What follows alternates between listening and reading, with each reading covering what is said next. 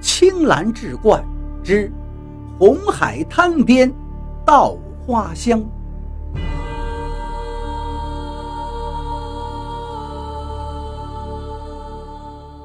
书接上回，沈括回到寓所是寝食难安。为什么呀？他深知宋神宗虽然软弱无能，可是还生性多疑。他老是告诫使臣要谨言慎行。如果宋神宗知道自己收了辽国的五十金，这回去之后怕是也难逃一死啊。几天之后，面带忧郁的沈括向辽道宗辞行，说此次会谈毫无结果，欲回到朝中再派重臣前来协商。辽道宗对沈括这样生性耿直之人也早就厌烦了，便慨然应允。他也希望宋朝派一个软弱之人来谈判，好从中获利。得到辽国皇帝允许之后，沈括一行离开了辽都，缓缓的南行。可一路上沈括他们可没闲着，而是边走边观察，一边观察一边购买。渡过辽河的时候，他们已经买了五辆西人制造的战车，车上更是装满了人参、鹿茸、海东青等塞外珍稀物产。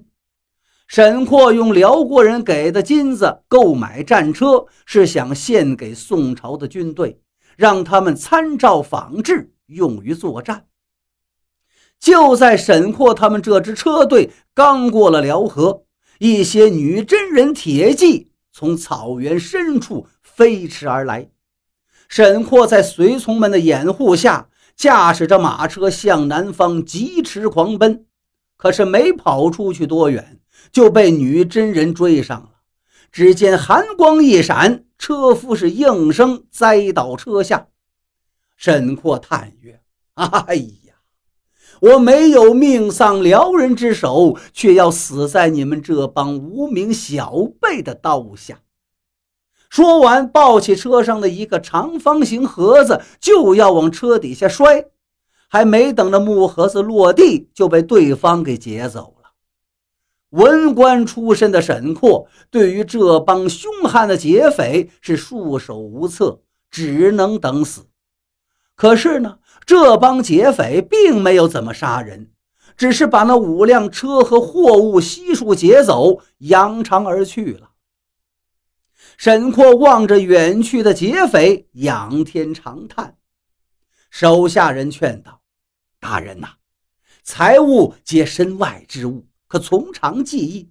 如今性命保全，已属幸事啊。”谁知沈括是更加悲伤。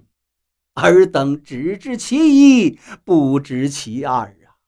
那个木盒才是要命的东西。原来呀，这些日子沈括可没有闲着，他在自己的寓所中把包裹里的泥土和稻谷，以及造车剩下的锯末等等，用水和匀，把自己沿途所见的边境的山川地貌造成了一个立体的地图，准备回去献给宋神宗。沈括在南方时就曾用贵州的米、油和蜡制作过立体地图，深得皇帝的赞许。而这次在北韩之地没有那些东西，只能就地取材了。本以为这些东西能够挽回北宋在战争时的被动局面，没想到又被劫匪掠去。如果这些东西再辗转落入辽人之手，那他将成为历史的罪人了。沈括几次想要自尽，都被手下人给拦下了。事实上，真的比沈括预想的还要糟糕。这些劫匪其实就是辽道宗派来的，他派人把东西劫下，没想到还有一个意外的收获。看着眼前这个边境山川的立体地图，他不禁大喜，准备来年春天过后，草肥马壮之时入侵北宋。转年初夏，转年初夏，辽道宗准备大举进攻北宋，突然有人来报说，那个立体地图竟变成一堆烂泥了，什么山川地貌一切不复存在。辽道宗大呼上当。原来呀，沈括用泥土做的这些地图是在冬天，那些泥水很快就上冻了，等着天气变暖，泥土就软化下来。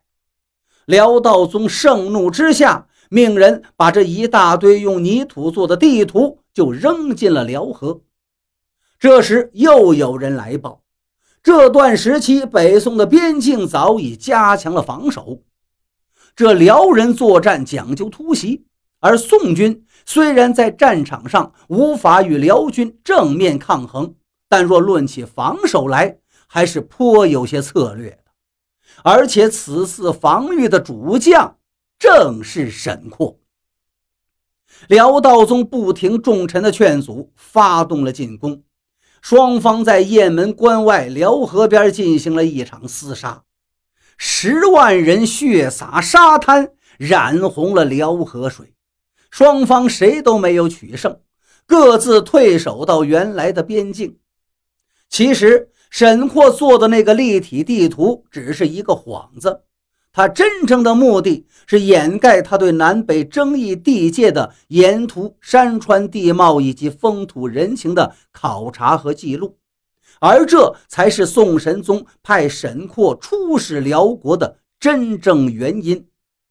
那些被辽道宗扔到河里的稻谷，随着辽河水一路南下，最终淤积到了辽河口的泥土中，逐渐生根发芽，长出了水稻。这些在南方被认为是劣质的水稻种子，在这儿竟然寻找到了适合的环境、气候、水源和土壤，长得那是异常的茁壮，而且品质优良。当地的老百姓发现之后，立刻广为种植。辽河口边上的盘锦稻米，随着岁月推移，逐渐被人们接受和认可。时至今日，人们都知道，这里的水稻如果用辽河地表水灌溉，其质最为优良；若用地下水灌溉，则次之。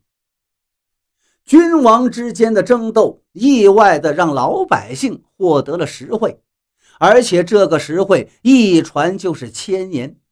有人说，辽河岸边的红海滩是被那些将士的鲜血染红的，他们厌倦战争，渴望和平，所以常年留守在红海滩边，守望着千亩稻花香。后人写诗赞道，辽河源头兴风起，稻花香里谢儿黄。